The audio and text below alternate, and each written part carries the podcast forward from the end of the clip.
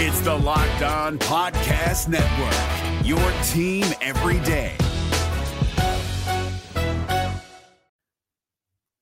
The Locked On MLB Fantasy Minute is presented by Prize Picks. Prize Picks is the most fun I've had playing daily fantasy baseball and winning up to 25 times my money. Download the app today and use the code Locked On MLB for a first deposit match up to $100. Exploring my skills on Prize Picks this season adds an extra layer of excitement to daily fantasy sports. With just a few taps, you can transform $10 into $1,000 if you've got the skills. Prize Picks is incredibly user friendly. I can make my selections and submit my entry in less than 60 seconds. As the host of Locked On Fantasy Baseball, here are some rock solid picks. Opt for Shohei Ohtani to have less than 38.5 home runs this season. Opt for Bobby Miller to have higher than 150.5 strikeouts this season. And for Bryce Harper to have higher than 97.5 ribbies this season. Download the app today and use the code Locked On MLB for first deposit match up to $100.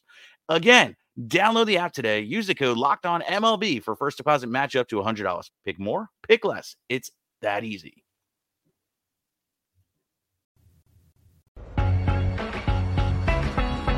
there is a new narrative surrounding your Cincinnati Reds, and that Cincinnati Reds, America's team. We're going to explore that narrative. We're going to look at an outfield shakeup, and we're going to take your questions and comments on this live bonus edition of Locked On Reds. Hit it, Jeffrey. You are Locked On Reds, your daily Cincinnati Reds podcast, part of the Locked On Podcast Network, your team every day. You are Locked On Reds with myself, Jeff Carr, and my co host, Stephen Offenbaker. We are lifelong Cincinnati Reds fans that have turned an addiction to this team into information for you. I want to thank you for joining us here today on this live bonus edition of the Locked On Reds podcast and making us part of your day. We encourage you to drop down into that comment section, leave us a question, leave us a comment. Who do you think is the best Red? Do you think the Reds are America's team? And did Stuart Fairchild save his job in the outfield, at least for a little bit longer? We've got lots to discuss on today's Locked On Reds podcast. We are part of the Locked On Podcast Network. We are your team every day. And we want to thank you for making us your first listen every single day. Every dayers, you are absolutely amazing. And we love having you on board. Uh, before we jump into today's live, also wanted to shout out the fact that we've got a Discord going. Make sure you join that. It's a great community. Down in the comment section, uh, we, we talk during games, after games, after episodes, in between episodes and games, all that great stuff. So check it out today. But, Steve, we've got to jump into this because it was an interesting narrative that I think some folks were whispering about. Maybe there were a couple of national prognosticators that were just like, hmm, the Reds are kind of fun. Does that make them like America's team or something like that? And then we got this last night. Uh, we're America's team. It's a good feeling. We got the chant going, America's team. You know, we're going. Just absolutely amazing. So are we, are those Cincinnati Reds America's team? Listen, I love the fact that this narrative is player driven right now. I think you hit on this a little bit um, on the regular episode today uh, that you did by yourself. Uh, thanks for covering me while I was flying halfway around the world. Uh, but I, I, think you hit on that a little bit that this is more player driven than it is media driven or fan driven. And I love it. I love the attitude. I love the swagger. I love that this team suddenly finds itself in a position of being good enough being exciting enough, being interesting enough to have this kind of swagger. You know, we didn't get this in 2022 because they were getting their brains bashed in every day. Yeah. We, we, finally have a bunch of players that they want to win. They want to get better. They love the fans in Cincinnati. They want to build this this energy around them and it's infectious, it's contagious. Uh, it's hard to not get excited. You know, I've been for weeks now trying to tell you like let's let's let's ease up. Let's let's dial it back Let's not go all in on this win the division now stuff. And then I found myself, you know, late last week going, they're going to win the division, Jeff. They're going to the playoffs. And it's just, I, I can't help myself because they create that kind of energy. Yes, and let's let's squash the counter narrative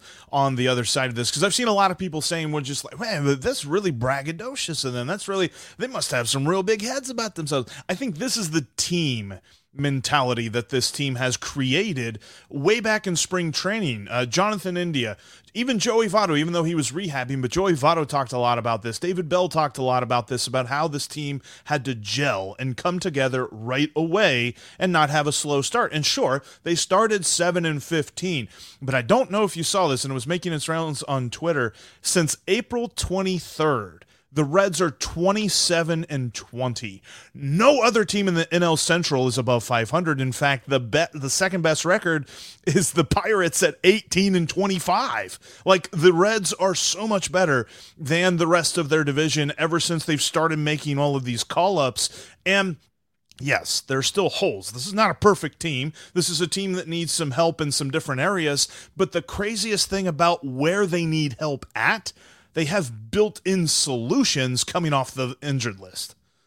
That that's true. Or um, uh, in one particular instance, being able to move other guys into a solution by just calling up, uh, I don't know, a very talented Christian Encarnacion Strand. Uh, I, I, was told to stop using CES all the time, say the guy's name every once in a while. That was in the comment section on YouTube. I heard you guys, Christian Encarnacion Strand, and I don't say it exactly. He did say that he's going to have Encarnacion on the back of his jersey, right? It's Encarnacion, not Strand. He did, and, yeah. and that was because I think that when the the Stows were having to make that jersey, um, like they the were like, it's a full circle around the number, and they just they didn't want to do it. So look, CES coming up onto this team solves some of the problems. The the return of injured players moving people around, forcing the Reds to make some moves, solve some of these problems. Guys coming back from the injured list solve some of these problems. And suddenly, by the time you get to the trade deadline, it's almost like they will have gone out and added dudes via trade uh, without having to give anything up because some of the players coming back,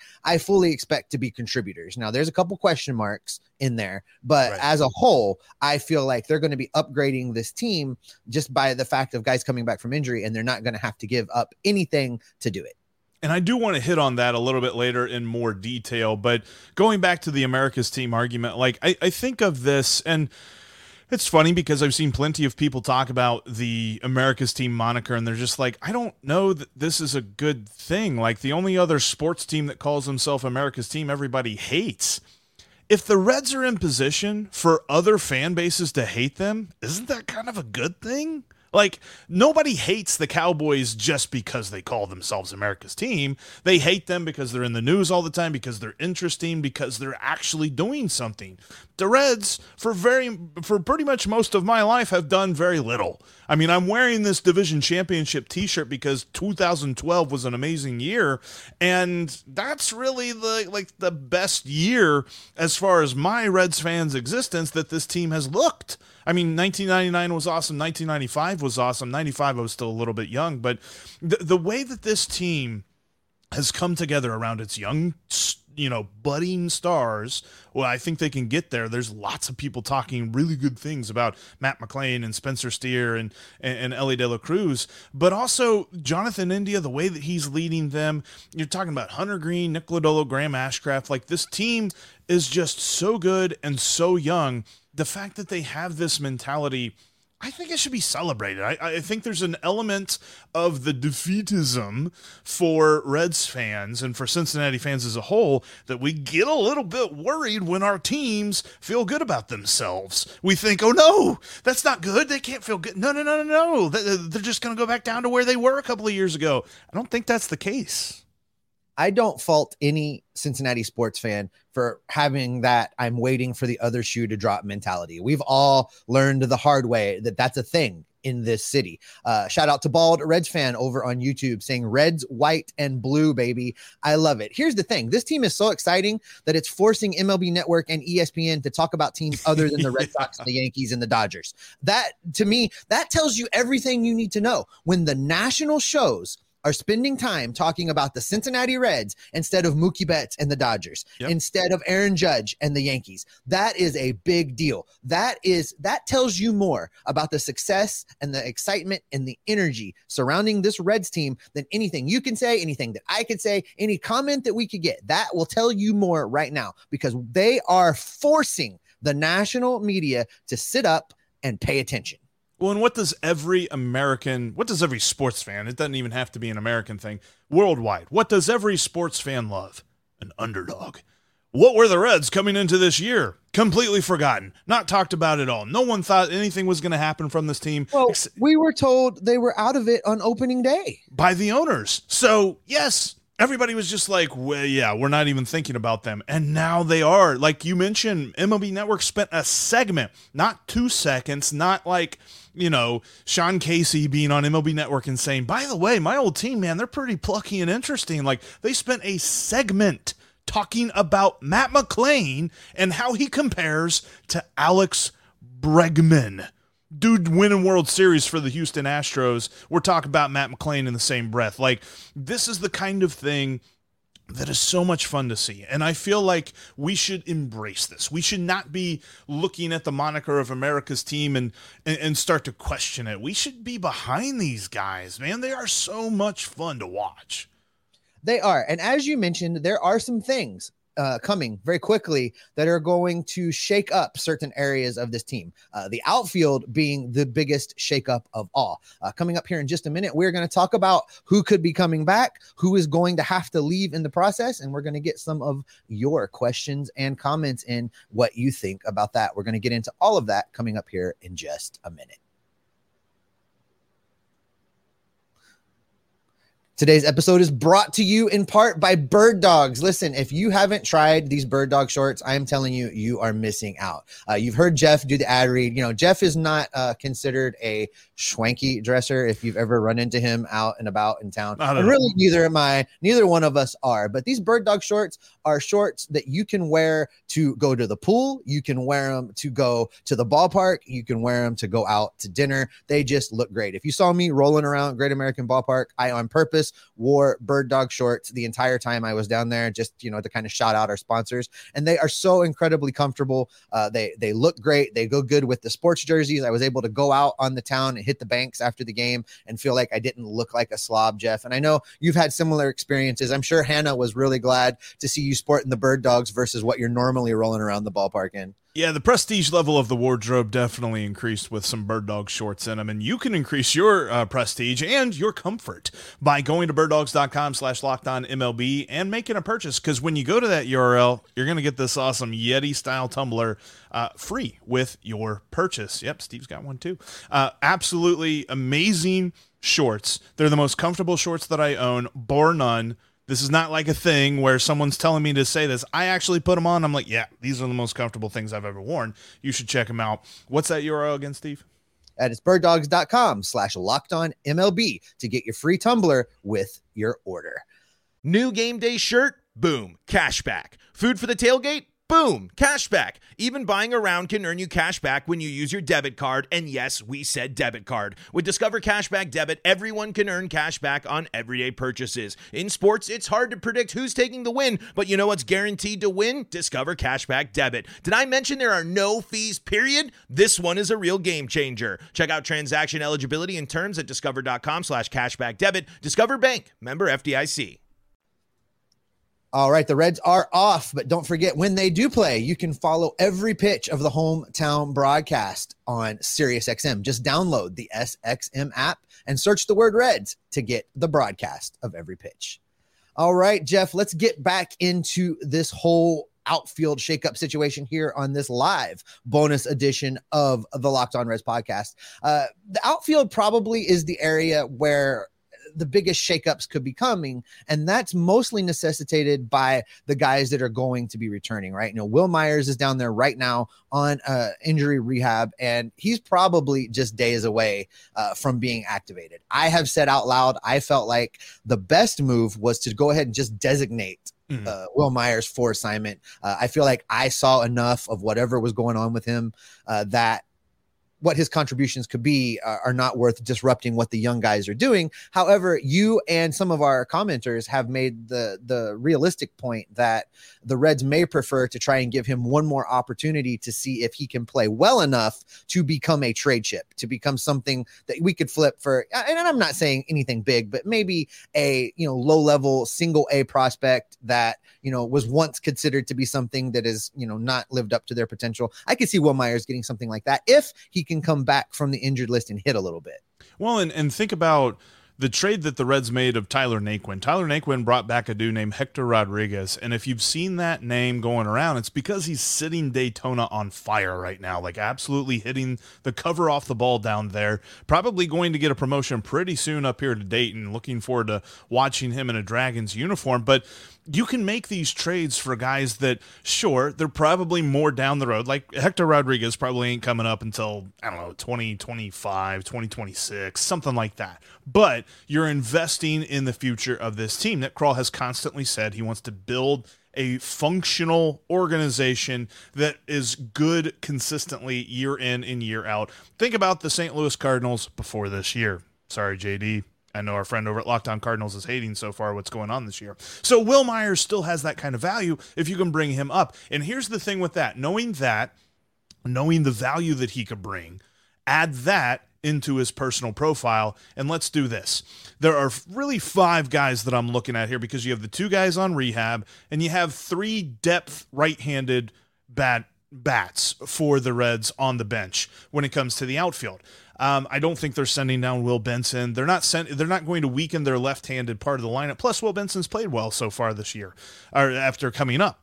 Um, I, I, think you've got to rank Wil Myers, Nick Senzel, Stuart Fairchild, Jose Barrero, and T.J. Hopkins. Who are the two of those five that you want? Or I guess three. No, I'm sorry, three. I, I did the math wrong there. Three of those five, and the other two guys have to either be sent down or DFA'd. Well, I definitely want to keep Will Benson. I, I, feel like he has finally started to figure it out. I feel like that he is. Well, maybe no, no, he's not, not, a part of this. It's uh, the oh, right-handers. The right-handers. Yeah. Oh, the right-handers. Okay, sorry yeah. about that. So l- let's just do it like this. I think the very first move is going to be to send Hopkins out, just because it's crowded right now, and he really needs to play every day. I, I think yes. that it's a disservice to him to keep him on this getting spot starts and the occasional pinch hit or, or substitution late in the game. Uh, they need to send him down, get him every day at bats, have him ready to be a, a reasonable uh, inclusion in the 2024 situation. Have him mm-hmm. ready to play come next opening day. So Hopkins has got to go back down to AAA so that he can play. The next piece of this, I think, is Stuart Fairchild. I know that he continues mm. to show mm. flashes. He continues to do things every once in a while that makes people ask questions like you asked uh, early in the first segment, which is did he play his way into, you know, staying on the roster? And I think no. I think he's a very valuable piece that you stash down in AAA that you bring up if somebody's injured that can come give you a 10 to 15 day decent fill in while you're waiting for your regular guy to get back. I don't see Stuart Fairchild as a long term viable starter slash platoon dude on this team. So him, I'm sending him down too. So that's two guys right there. The next piece of this, I think, is Jose Barrero, uh, the forgotten man. You know, everybody joked when he was in the starting lineup uh, last night mm-hmm. that wow, Jose Barrero is still on this team. We have a Jose Barrero sighting, and then he goes out and he really doesn't um, play in a way that makes you think, yeah, we really need to keep him around. I think like Hopkins, he's another guy that needs to go down, stash him at AAA, get him everyday playing time, and then you use him when there's an injury. You use him when you need to fill in. And the great thing about Barrero is now you can use him to fill in at uh, multiple positions. He can mm-hmm. come in if you need some help on the infield. He can come back up if you need some help in the outfield. He can cover all those positions. So those I think are the three guys. Those are the easy answers as far as I'm concerned, Jeff. You can send all three of those players down, not lose any of them, and keep them stashed in case of injury, in case you know you need a, a a spot guy for a doubleheader, whatever it is, you you right. can you can bring one of them back up to help fill out the roster. So you could conceivably do that. You could send down those three guys, and you could bring back from rehab Senzel, Myers, and Joey Votto. Then you would open up the three catcher plan and and uh, cut off you know Curt Casali there probably, and then you bring up CES, and then there's your moves. That's how your roster gets shaken out. You don't have anything that's too, you know, too jarring of a move for this roster because I definitely think they have to consider any sort of um, chemistry that the team has built in the locker room whenever they make these moves of whoever they're calling up. But it's obvious, like Joey Votto's coming back, Nick Senzel's coming back. I think it's 70% obvious that Wil Myers is coming back. And I think it should be almost more so that CES gets called up. Like, I think it should almost be a, a, better chance of CES getting a call up than um, Wil Myers getting cut. I, I, I, think should be the way that that should shake out. So yeah, I, I would agree with you. I tend to I tend to believe that if they're only going to cut or if they're only going to send down two outfielders, I do think you send down Barrero and Hopkins, and I think you keep Fairchild. But um, looking ahead to the other moves that need to be made, not just Wil Myers and Nick Senzel, it does make sense to send down all three of those guys. Plus, you could play Spencer Steer the corners. Right. And I will say, Jeff, I'm not ignoring the fact that those moves don't necessarily solve a 40 man roster problem, but I think there's other guys on the 40 man that the Reds could get through waivers and not lose uh, when the time comes. There's going to be there's going to be the active roster shuffling in order to get these guys back, and then there's going to be the 40 man roster shuffling to get these guys back. And I think the 40 man is not as big a deal. There's going to be ways that the Reds can do that, and with players that nobody's going to scoop up and and immediately take away from the system. No, I, I would I would wholeheartedly agree with that, and I think overall, I mean, this is such a good problem to have. We're not talking about shuffling deck chairs on the Titanic like we've seen in the last couple of years, where it's just like, yep, we got uh, one waiver wire ad that we're replacing another waiver wire ad with, you know, like things like that. We're talking about you know, Nick Senzel, who has shown some flashes. I'm not going to say that he's fully back, but he's shown some flashes so far this year. We're talking about getting Joseph Daniel Votto back in this lineup, which is super exciting. And then Wil Myers. I mean, Wil Myers could be a very interesting piece for this team, and it's going to open up the ability. And also, too, I almost forgot about this Jake Fraley. He's on the IL. You're going to have to make a move to bring him back as well. But you will open up the possibility of having uh, platoons all throughout the outfield because you can have a full left handed handed outfield and Friedl, Benson, and Fraley. And then you can have a full right-handed outfield with Meyer, Senzel, and um, and uh, you know Spencer Steer if you wanted to. So, um, I, I think that this is a very good problem for the Reds to have it, it is. And now, Jeff, we have reached my favorite time of these lives because coming up here, we're going to go all in on the question and comment section. If you're watching us live on YouTube right now, thank you so much. We're getting to your stuff coming out of this next break. And if you're on the audio feed, uh, we're going to put this as a bonus episode. You'll note that it's not broken up. It's going to be a giant long episode for you, you to get all of your Reds information. And we're going to get to those questions and comments coming up right after this. We're driven by the search for better, but when it comes to hiring, the best way to search for a candidate isn't to search at all. Don't search, match with Indeed. 93% of employers agree Indeed delivers the highest quality matches compared to other job sites, according to a recent Indeed survey. And listeners of this show will get a $75 sponsored job credit to get your jobs more visibility at Indeed.com slash podcast. Just go to Indeed.com slash podcast right now and support our show by saying you heard about Indeed on this podcast. Indeed.com slash podcast. Terms and conditions apply. Need to hire? You need Indeed.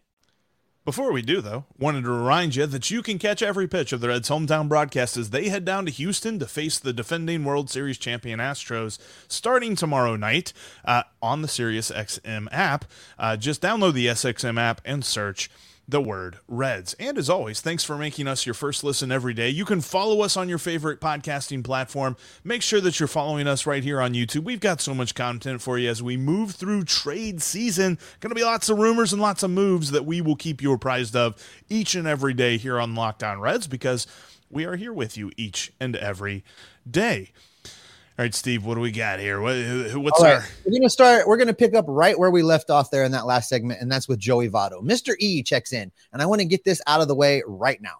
Uh, Mr. E says Votto only comes into the picture if he can get something going down at AAA. It would be great to have Votto on this team for the next few seasons or more if he could become productive. Mr. E goes on to say, clearly, it wasn't just surgery that he needed. Whatever it is with him is still an issue.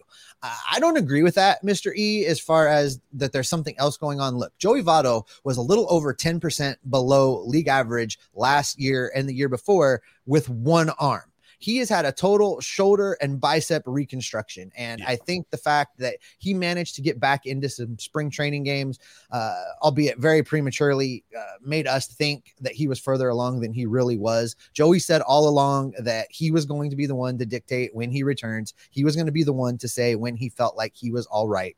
Uh, the fact that he's now on his second rehab assignment tells me that he feels like physically he was ready to go out and do some things. His at bats down at AAA have looked better. I know that the the batting average, the the counting statistics don't necessarily say Joey Votto is ready to come set the world on fire, but his at bats have looked good. He's been down there drawing walks. He's been down there playing in multiple back to back games. He's been doing all the things that he needs to do.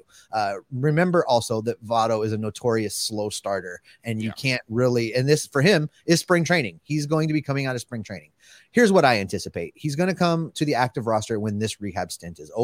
He's going to start slow. Everybody's going to call for his head, and then he's going to get hot and remind us why he's Joey Votto. That's my prediction. That's what I think is going to happen, and that's the way that I think it's going to go. Yeah, no, we're in total agreement here. Like, I, I find it interesting because I've been uh, checking out this Substack. It's a guy named uh, Will Carroll. He does a lot of injury updates and things like that. He was at Louisville. He was watching Joey Votto in his most recent uh, rehab uh, game. I think it was. I think he saw like a Tuesday game, and he was saying he's like he looks a lot better. He's really extending through his swing. He wasn't doing that in his first rehab stint. He was doing a lot of short arm swings, a lot of just didn't look right. And he says now he's really extending. Over the weekend, I believe it was on Sunday, he hit a monster home run, like absolutely screamed it. It was a beautiful shot. So I really think that the key here is not okay. What's his batting average in Louisville, or what's his on base percentage, or how many hits is he getting? You know, things like that. We're looking at how does he look at the plate? How does he look when he's running the bases, when he's playing in the field, things like that because he's obviously going to have some weird statistics on his rehab as he's just literally trying to get the muscle memory back in his arm. It's it's not the case of well he's just going to pick up right where he left off right before he had the surgery. They literally had to rebuild the muscles in his arm. Like and and the way that everything that way or or that might be a little bit dramatic, but it was a huge surgery and you don't just come back from that like everything is hunky dory. Like I, I think that we are going to see Joey Votto take a minute to get going, but I still think that we will see a Joey Votto that's much closer to the 2021 version than the 2019 or 2020 version.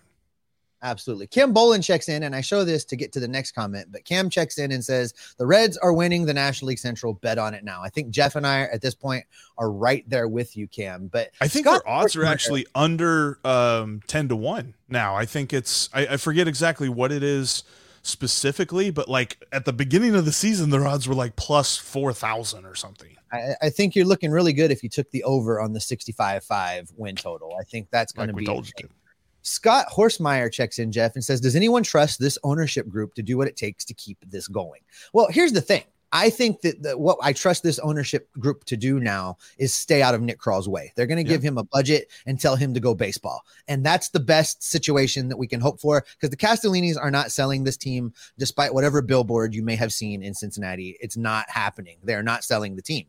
Uh, what I think they did learn is that they have to stop meddling with baseball operations. Their job is to set a budget and get out of the way. And I think that they have embraced that. Now, do I think Phil's going to stop saying dumb things? No. Do I think that there's still going to be times where I refer to him as the SOB? That's son of Bob.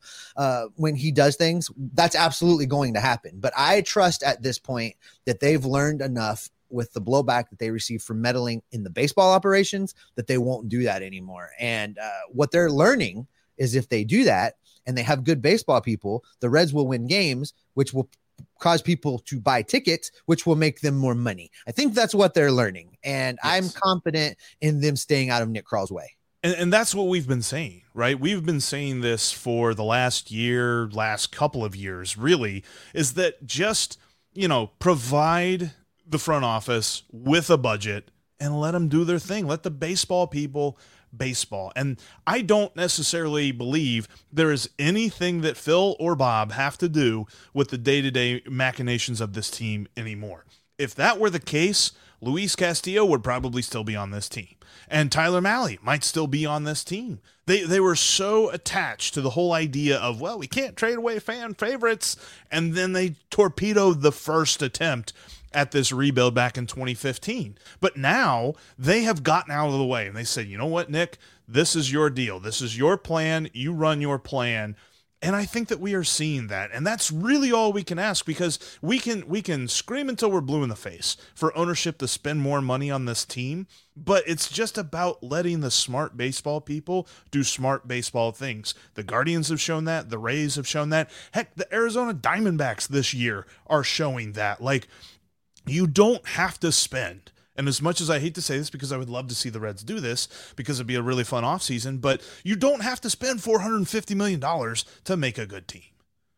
No, there's going to be an interesting exercise that we do at the end of this season when we add up what the Reds spent per win and when we add up what the Mets spent per win. And the Reds I, I got a better record right now. I think, I think the Reds are going to end up in the value column on that one uh, for sure. And and to, and to your point about the ownership group meddling, uh, an example, folks, in case you've forgotten, there was a time where Dick Williams had arranged a trade of Billy Hamilton to get something in return for Billy Hamilton that would have benefited the team, and Bob Castellini torpedoed it. That's right. all you need to know about how the ownership group meddled in baseball operations. So, you know, I do not blame Dick Williams at all for jumping over and running Skyline Chili versus sticking with the Castellinis. I don't, I don't know that the Castellinis would have ever turned Dick Williams loose like they've turned Nick Krall loose, and I think that's because Dick Williams wasn't in a believer in being able to do it without spending the yeah. money and, and, as and, well. you know, Dick Williams wanted to yeah. spend on top of doing the things.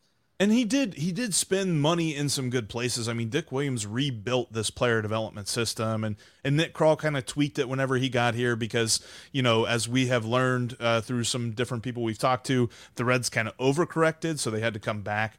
But it was just it, it, I think Nick Krall has done a fantastic job overall. I mean, we can nitpick at a couple of different things here and there, like, all right, you really should have gotten a better veteran starter this offseason. But the big picture has been so clear. And if you can't see where this team is, where they're going, and still not and still have this hatred for how the Reds are running things, then I can't help you because they are proving us all wrong that sure, last year sucked, but there was a vision and we're seeing it come to fruition. Greg checks in and says, Time to change the name of the podcast to Locked on America's Team. I love it. Listen, Jeff Cam checks in with a thought that you you spent a little bit of time talking about this, and I, I want you to expand upon it. Um, Cam says uh, Matt McLain is the best red right now. And and you spent some time talking about that, I think, on today's episode. And I have a hard time arguing for anybody else. Yeah, I've seen some arguments too from uh, folks that say, well, Spencer Steer, or there were a few that said Alexis Diaz. I actually saw some on Twitter last night that were saying that it's Alexis Diaz. And look, Alexis Diaz is automatic at what he needs to do. But Matt McLain is out there every day. Matt McLain is out there for four or five at bats each and every night. He can affect the game in a much bigger way than Alexis Diaz can. And when he when he has that opportunity to do so, he has. Production wise, amazing. He's hitting over 300, uh, and it's a small sample size. I understand that he's slugging over 500, but in 28 games, 13 of those games are multi-hit performances. Like that is in and of itself is a just phenomenal stat for a rookie to have because this is the point, and we're already seeing it with Elly De La Cruz, where guys are starting to learn how to pitch to them. They learn how to throw backwards or pitch, you know, throw them some stuff they haven't seen in AAA before. Steve, Matt McLain's batting average against breaking balls is higher than it is against fastballs. There's something about this dude that is just different. And, and the segment that Mark DeRosa had on MLB Network talking about his swing mechanics and things that they if you ever watch like a swing coach uh, video like every so often i'll get in this hole on tiktok like different guys talking about you know great hitting approaches and things like that. Matt McLain literally checks every single box that they say. Like he is mechanically sound he is physically strong. He is mentally strong. I mean, how many times have we seen him talk about, like, oh, I just had a great game? Yeah, I kind of forgot about that already. We're looking at tomorrow, trying to win tomorrow. Like, he is just so focused on what is next that he has no time to worry about whether he succeeded more than people thought he would or that he failed uh, miserably. Like, there's no scenario that I think can rattle this dude. And, and, and he is only 28 games into his big league career. And lest we forget, and this was a point that Mark DeRosa made that I totally forgot. He was drafted in the first round twice. The talent has always been there. It has. If you recall how excited I was uh, after I sat and talked with him last season when we did that interview, uh, I, I, really came away from that believing in him and believing that he was the real deal. And I'm I'm super excited to see what he's doing and and just the him delivering on all of the things yeah. that he said he was going to do. You know, Jeff, we spent some time talking about the outfield shakeup and, and how that was an area that the Reds needed some help in. You know, we didn't to this episode. We have in the past. We've talked about the fact that the starting pitching uh, is a work in progress. There is some situations uh, developing there.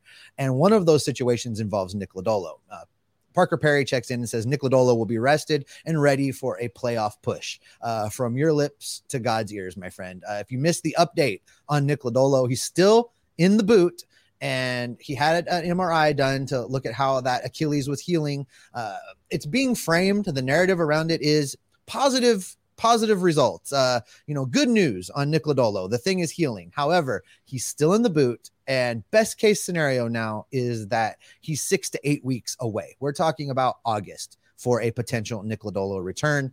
Uh, I feel like uh, when we talk about best case scenarios as far as injuries and medical stuff surrounding the Cincinnati Reds, uh, that's never how it works out. I, I think probably it's more realistic to anticipate a mid August to beginning of September situation for Nick Lodolo. Uh, and that would be under normal circumstances, the way this team has played in the past, where I would be like, there's no point. Leave him shut down. Bring him back next year. No, I think these Reds are going to be in playoff contention. So I anticipate a September shot in the arm, pun intended, from Nick Lodolo into this rotation to help get the Reds over the hump, win the National League Central, and be pretty dangerous in a five game series to open up the playoffs or a three we, game series to open up the playoffs. Yeah. Can can we um can we stop letting David Bell write the prognosis for the uh, PR team? Like there's no dude that has more confusing medical updates than David Bell does. Like David Bell he, he constantly did this with Joey Votto. He's just like, man, everything is it's it's moving forward. It's really positive, and he hasn't hit yet. It's like, no, you just said two to- totally different things. Like, th- there's no such. And, and as much as I love it, and, and I love that they're you know they're they're being kind and, and, and sensitive to Nick Lodolo's situation by by saying things like this, but saying yes, everything is moving forward and positive. We've just pushed back his return date significantly. Like, no, that, that that's not a thing. Like, you, you, okay, you're trying to soften the blow. I understand that, but I will say this: when it comes to Nick Lodolo and his time frame and when he comes back and things like this, he's basically going to show up as if the Reds just acquired an ace. And yeah, I know that we kind of figured him into the plans like we're going to figure him into the future plans, but the fact that he's been gone for so long and the Reds have still played very very well, the Reds will be good and then he will return and be hopefully be Nick Lodolo with a good Reds team behind him with a good defense behind him. And that is very exciting. Like, I, I know that's like very optimistic and very Reds colored goggles there because it sucks that he's not pitching at this moment for the team. But if we have a way to look at it, hopefully he's coming back 100% ready to go, like the Reds just traded for, I don't know, Sandy Alcantara or something. Cam checks in, Jeff, and says there's no room on the infield for CES. That's the only issue. I don't agree with that. I think there's creative ways to build out the lineup every day where you get everybody full time playing time, uh, just not necessarily all at one position. I think CES plays a lot of first base uh, DHs on the days when Joey Votto's in the lineup. When you're resting Joey Votto, uh, CES can drop back to DH. Steer could play first base. Uh, McLain could play second base. Elly could be at shortstop. Steer could get reps at third. India can DH. Steer can jump to the outfield. There's so many moving parts. This is why I was saying, I've been saying all season that it's so important that all of these guys play multiple positions because there is going to be some juggling involved, but it can be done and it can be done in such a way that everybody still gets a full season's worth of plate appearances. Yeah, I I, I agree. I think that you're talking about Christian Encarnacion Strand playing first, playing DH. He can play a little bit of third too. He's not terrible over there. He's not near as good as Elly De La Cruz, but uh, he's still pretty decent defensively at third base. But overall, this team is going to be very interchangeable. Like gone are the days where you see the position designation before a guy's name, and th- and that's just where he played. Like period. There was no moving around. Like when the National League got the DH, it's not because there was just an excess number of guys that are like Jim Thome and Edgar Martinez out there who can only DH if you if you have them on their team. It's simply because the National League was done using the pitcher as a batter and now they can use their same guys, giving them a pseudo off day where they don't have to play in the field, but they're still in the lineup and they're still able to contribute. Absolutely. And the fact that we're not running the well, we're not running the part, the important part of the three catcher plan right now, which was Tyler Stephenson taking reps at first base and DH. Right. That would have complicated things a little bit. You know, if if Tyler Stephenson had done that and done it well and been the big bopper that we thought he, or, or at least I thought he was going to be when they announced this move, then that would complicate things. There, there, it would be true that there might not necessarily be room to add CES to this mix, but because it looks like Tyler's going to just be a catcher and occasional DH, there's room for CES. I uh, still along, think along that as as good as the vibes are around around our Cincinnati Reds, I still think the most like hmm, moment of the season was whenever David Bell said in a post game presser, they're just like, we realized that we were asking him to get better at catcher, better at hitting, and better at being a first baseman by doing this plan. It was like, uh, you duh, you think? Like, come on. Nobody, nobody said that in the meeting, huh? Nobody, yeah. nobody brought that up.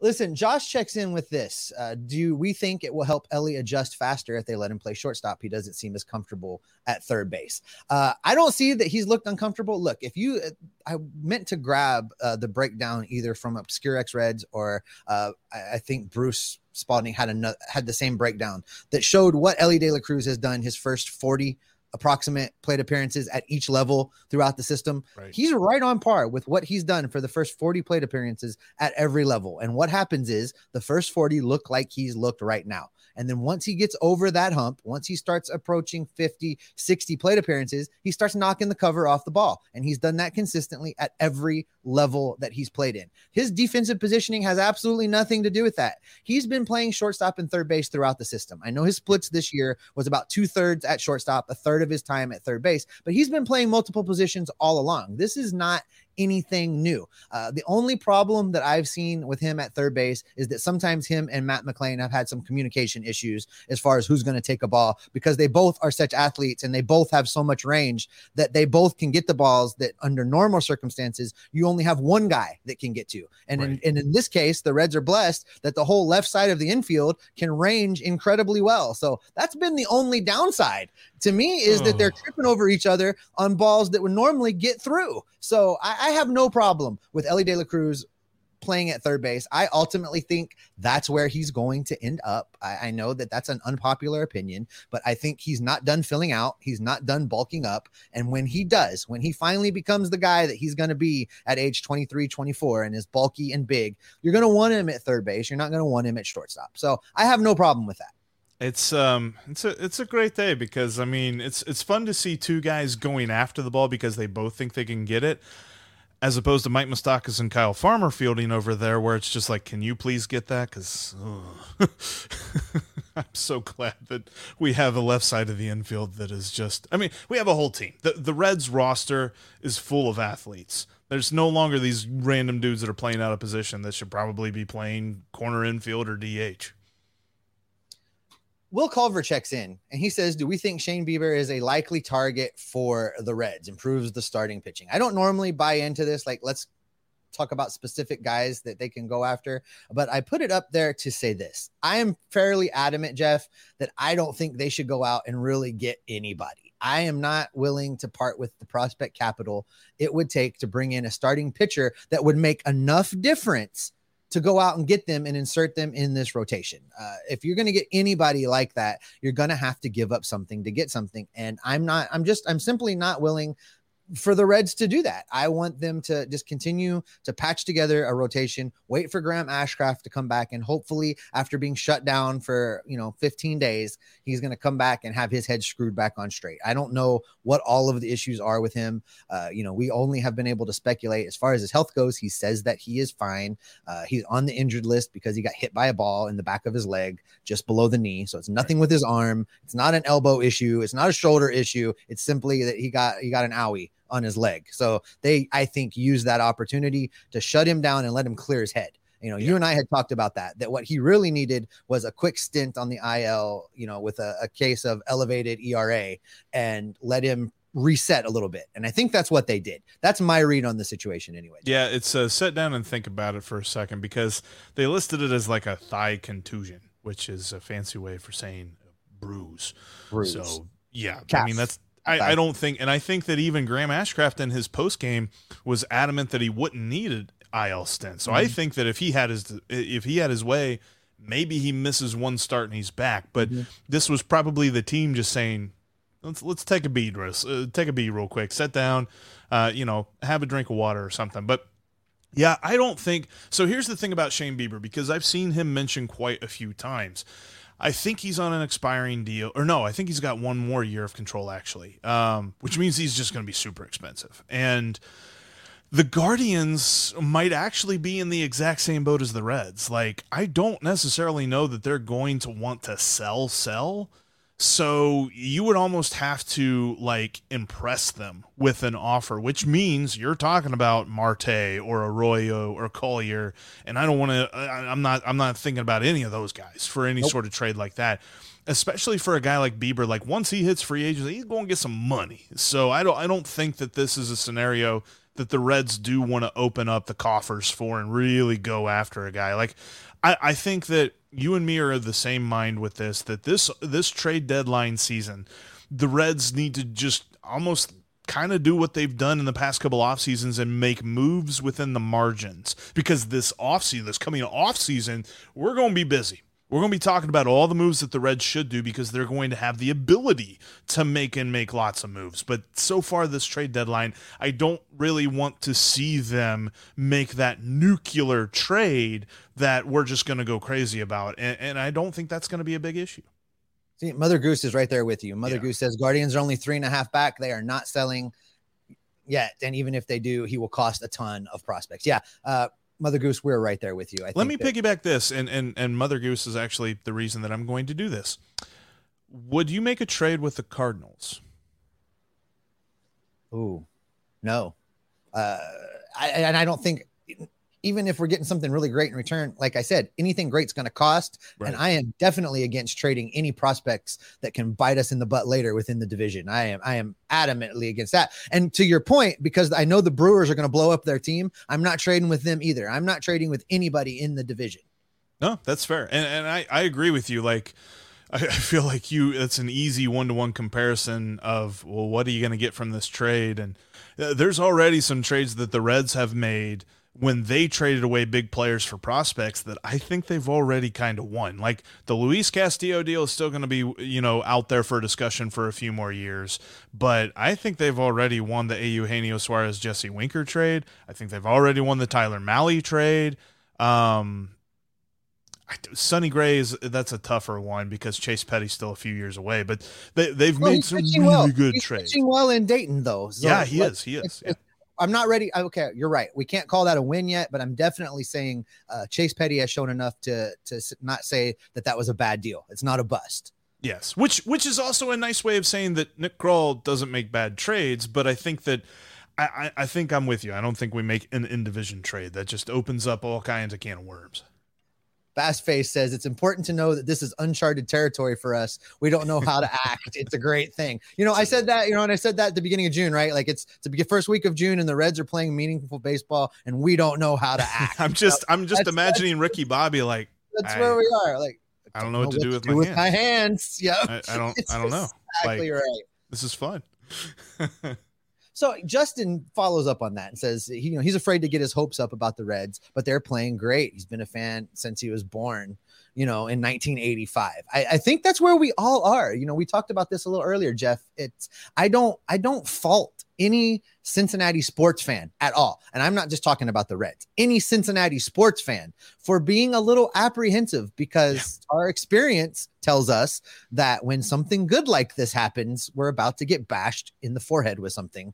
Well, that and either the ownership group will do or the team will do, or but you know, this is different. This is a different way. Uh, than the Reds have ever acted before. This is a different style of building. It's a different type of rebuild than we've ever seen. And uh, the more it continues to be successful like this, the more I'm I'm really starting to let my guard down and embrace the fact that hey, these Reds are pretty good. And that's another point to the whole being skeptical about how ownership's going to react to this team is that from 2015 through 2019, they realized that players that they received through trades and the players that they had drafted and developed in their system weren't going to cut it. So they tried a very quick, like, let's sign Mike Moustakas, let's sign Castellanos, let's sign all these guys, trade for Trevor Bauer, all this other stuff, and we're going to go all in on 2020 and 2021 and really try to win. And then it just didn't work. This is not a scenario where the window is opening this year to only close after next season. The window is opening and I, and I, I don't want to get too far ahead of myself, but I think that there's no really descript time when it's going to close because this roster is super young, and and everyone who is a key player on this roster right now is under control for a handful of years, not just one or two or three years, like a handful of seasons, and we could really see the Reds go into an era of like what we really complain about with the Cardinals. Like we always complain, man, the Cardinals are never out of it. They're always in it. They're always in some kind of playoff discussion. I think we are entering an era where the Reds are always going to be in playoff conversations. Wolfpack 765 checks in and says his question who platoons with Captain Chaos at center field? So TJ Friedl, uh, I am a, I'm becoming a believer in TJ Friedl. Oh, I just absolutely. say uh, for sure. But I think when you should do a hit against total- lefties too. We're gonna Well- we're gonna die on that hill, but yeah, True, but if if if as you mentioned earlier that you go straight platoons, all lefty outfield, all righty outfield, uh, someone's got a platoon with Friedl in center, and I I imagine that will be Nick Senzel because I think uh, his uh, time in the infield is going to be severely limited, uh, even if they don't bring up. CES. If they do bring up CES, there's absolutely going to be no reps for him on the infield. So he'll have to be the the righty in that center field platoon. yeah, because the main reason he was on the infield was whenever lefties were pitching, and now you've got three right-handers covering the positions that he plays on the infield. So I think that if he gets any third base time, it's just because one of McLain, India, or De La Cruz actually got an off day, and then you'll see Senzel on the infield. But I think we'll see him mostly in center field. Steve checks in and says Barrero needs to be traded, and uh, you I know, know I, would, I. I don't know what you get. That's the thing. Uh, it's very easy to be like, this guy needs to go. Uh, and and, I, I've seen some of that, that directed around Wil Myers. Uh, the question is, who's going to give you anything for Wil Myers? Who's going to give you anything for Jose Barrero? Uh, at best, if there's someone that really wants them, they're just going to sit back and wait for the eventual inevitable cut of Wil Myers. And as far as Jose Barrero goes, you know, another year or so, the Reds may be willing to give him away just to free up his 40 man roster spot. Yeah. So nobody's going to give you anything to get that guy. Now, my hope with Jose Barrero is that they send him down and he plays every day and and starts to look valuable again. And then maybe you try and trade him. And I think the Reds hope with Wil Myers, and it's why I think, you know, like Jeff said, 70% that they go ahead and shoehorn him back onto this active roster is the hope that he comes back up. Uh, you know, the weather is the weather's nice out at GABP, and we all know what that means. The ball flies. So I think the hope is that he goes, he hits, he delivers a little bit, and suddenly, you know, he's worth a low level single A prospect to just get him to somebody else. The Reds may have to eat a little bit of the money, but you get something in return. I think that's I I think that's the hope. I just don't see that there's anybody that's going to give you anything for some of these guys that are quasi in the way. The Jose Barreros, the the Wil Myers, the even Nick Senzel. Uh, Yeah. we, we talk about what to do with Nick Senzel. Well, he has no trade value. Um, best you could hope for is if there's another team out there with a former uh, top pick that has kind of been a bust and you do a change of scenery deal for both guys. But beyond that, that's not going to bring you anything that has a meaningful uh, impact on the current team's construction, the current team's ability to win baseball games. So I, I just don't see anything like that happening. Yeah, it's it, it would literally be a one for one of a guy who's in the way for a guy who's in the way. It's not going to be something for a future a future piece. Let's see what else we got here. Jared on vinyl says Myers should get one more chance uh, if he is really completely healthy. He's been good for so long; it's hard for Jared to believe that he just fell off a cliff. I agree with that, and I think I think that's the Reds' thought process too, right, Jeff? I mean, Oh, yeah. that's the reason why they they give him a roster spot and hope that what was going on was part he was injured, part you know Cincinnati in April plays completely different than Cincinnati in June and July. So, you know, we talked about when they signed him that he's a guy that's built for Great American Ballpark. You know, Yes. Great American Ballpark built for him. Uh, you know, it can be a very good relationship if he can hit the ball. So, I, I, you know, Jared, I you're not wrong. I, don't know that he just fell off a cliff, but you know, Matt Kemp fell off a cliff, and they ultimately had to cut him. So uh, it happens. But Right. I, I think Jared has. There's. A, I think there's more. It's more likely Jared's right here.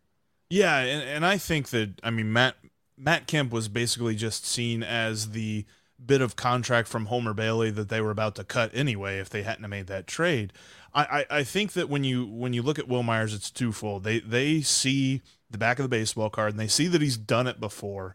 And because he's done it before, if he starts to do it again for a short period of time this season, you do have trade value. Whereas Jose Barrero, Nick Senzel, guys like that, they've never done it before. So if they start doing it for a short time this season, every other general manager in the league is going to look at it and be like, okay, he needs to do it longer. I'm not really that interested in him. Like eh, he just had a really good month. Congratulations. Aristides Aquino had a really good month whenever he first came up. So I, I think that there is an element of that. They're like back of the baseball card. If he plays to that, we can get a nice deal. And then the other thing is a little bit of ego. They spent nine and a half million dollars on the guy, and they spent uh, that same amount of money on Tommy Pham, and they got Nick Northcut for him. So if they can get something out of Tommy Pham, they think they can get something out of Wil Myers. That's you're you're absolutely right. Let's try and get to just a few more. We're coming up on our hour time here, Jeff, but I want to try and squeeze in a few more of these. And listen, you guys in the comment section watching live, you all are amazing. Uh, we we've reached Thank the point in this where there are so many different conversations going on in the chat that I can't keep up and get them all in. Uh, you guys are great. It's my favorite part of doing these lives. Uh, I do go back and read all of these and get and look over everything we didn't get to, looking for future show ideas. So I appreciate you all. This is so great. And while I'm thinking about it, thanks you guys for putting up with my crappy internet and my my jerky you know stuff that was going on while I was traveling around Ohio. You can see I'm back in Hawaii and back in my studio, uh, so that issue is resolved. But thanks for being patient with me. I know that it wasn't always um, as easy to listen to. I, I went back and watched a few told Jeff, "Oh, I need I need a better road setup. That that's that's not going to cut it." I know I was getting. Greg Pace checks in and says, We all know how important the mental aspect plays into the game. And with Graham Ashcraft, you've seen it firsthand. Take a break and adjust mentally and then get back to pitching fundamentals that got him here. That's that's great. That's that's exactly true. Um, you know, the mental thing is a big deal. Fraley talked a lot about this last year when um, he was sent down to AAA on a rehab assignment and then stayed down there for a while. He um you know, he acknowledged that, you know, not only did he have to get himself right physically, but he had to get himself right mentally and and spoke openly about seeking help with that. And, you know, we don't know. Uh, I don't think it's a coincidence no. that Graham Ashcraft forgot how to pitch when his grandmother died. And I- think that he's dealing with some stuff. And so hopefully this is a time for him to unplug from the game, figure out what's troubling him, whether it's physical or mental, and and start to address it. And I think that's something to remember about all of these guys. Like we always talk about this with other sports, but it's the same with baseball. These guys were the best at what they did in their high school and in their you know their their college and things like that. Like they had to be the only the best of the best to use a super old cliche really get to the major leagues. So there's an ego about every single one of these guys. Ricky Karcher, as much as we love to joke about the fact that he was wild thing out there, Ricky Karcher had an ego about how good a pitcher he was. You can't be a major leaguer without one. So when your ego gets bruised, there's a little bit more than uh, you know than what we us normal folk who aren't professional athletes who sometimes when we fail, we're just like, well, yeah, I do this all the time. I'll figure it out and we'll be fine. Like a guy like Graham Ashcraft had an amazing rookie season. He was having an amazing start to this season. And so whenever the struggles started, I'm sure it got into his head just like, yeah, that, I'm better than this. Why am I doing this? And then all of a sudden he gave up six runs and he's just like, what, what what's happening here? So I think that it is just fine for him to take this stint and just kind of take a bead. Like, I don't necessarily know that this happened, but, you know, maybe go home and, and turn on some island sounds or some beach sounds and, and throw on, you know, I don't know, some good movie or something. Just, just turn your mind off for a minute. I love it. I do it all the time. You know, Jeff, when you were talking about trades, the the Reds have won versus you know trades that the the verdict's still out on. You left off a very very important one, and uh, Jared on vinyl checks in with that. Uh, the Tyler Mahle trade is one of the best trades in Reds history. Did I don't think you said that one? Yeah, I said they won the Tyler Mahle. Did you? Yeah. Did, did you? Sorry, I I, I missed it.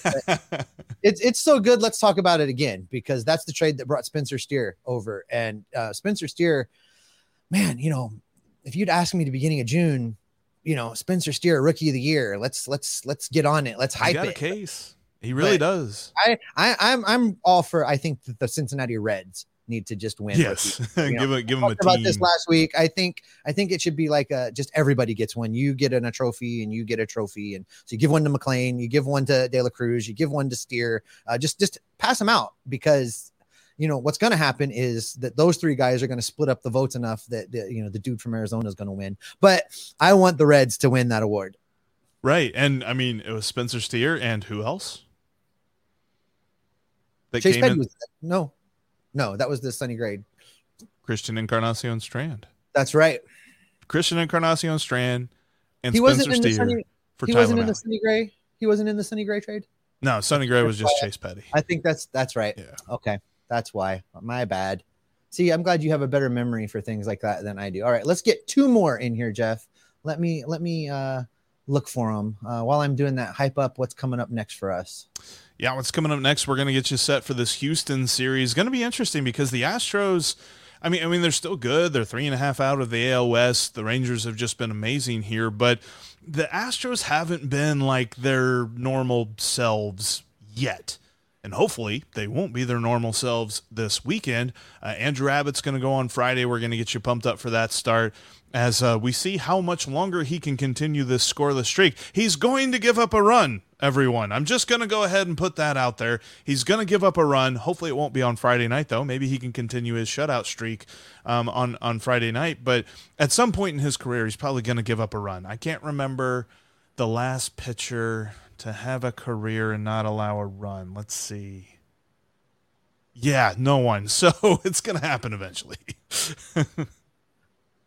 Alex Gatto checks in and says that he wishes that we had a true power bat outfielder, a guy who would have, you know, at least 12 home runs by now. What do you think about this, Jeff? Um, well, let me follow they, this up real quick with do they need question. to go get a power bat? Well, I think Will Benson can be that guy. But let me follow it up with this question.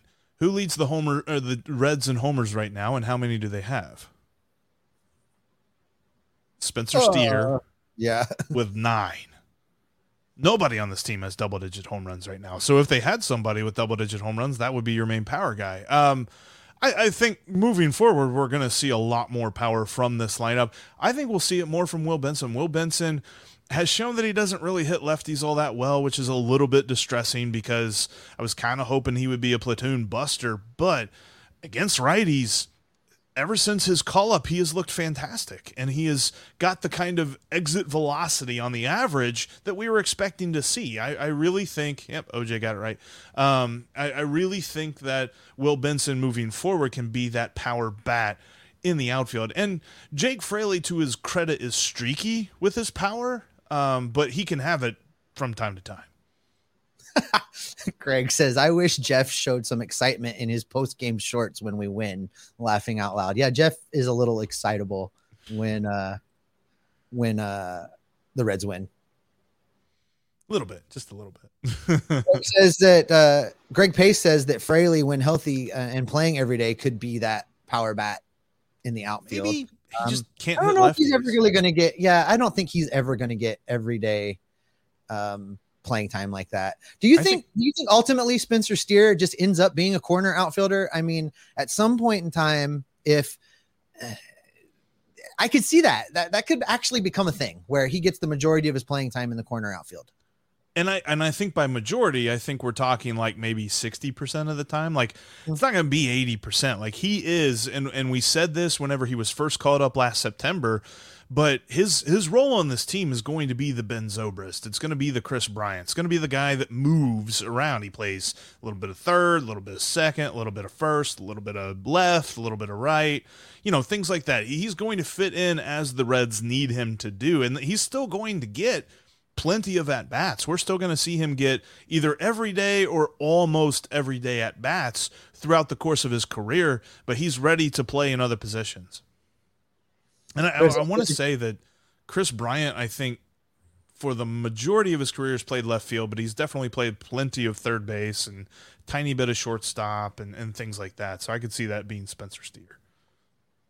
Uh, there's a great conversation going on in the chat. But Jeff, I think that's probably a good spot to go ahead and wrap it up for today. I do want to say, folks, that uh, over the next several weeks, it just works out that the Reds are off on Thursdays. So I know that's why we went live today. We figured a nice off day live. Uh, the Reds are off next week, Thursday. So we're going to do this again. We're going to run it back. We're going to do another live next week, Thursday, probably about the same time. Mm-hmm. Uh, stay tuned to your podcast feeds. We'll give you more details as that comes closer.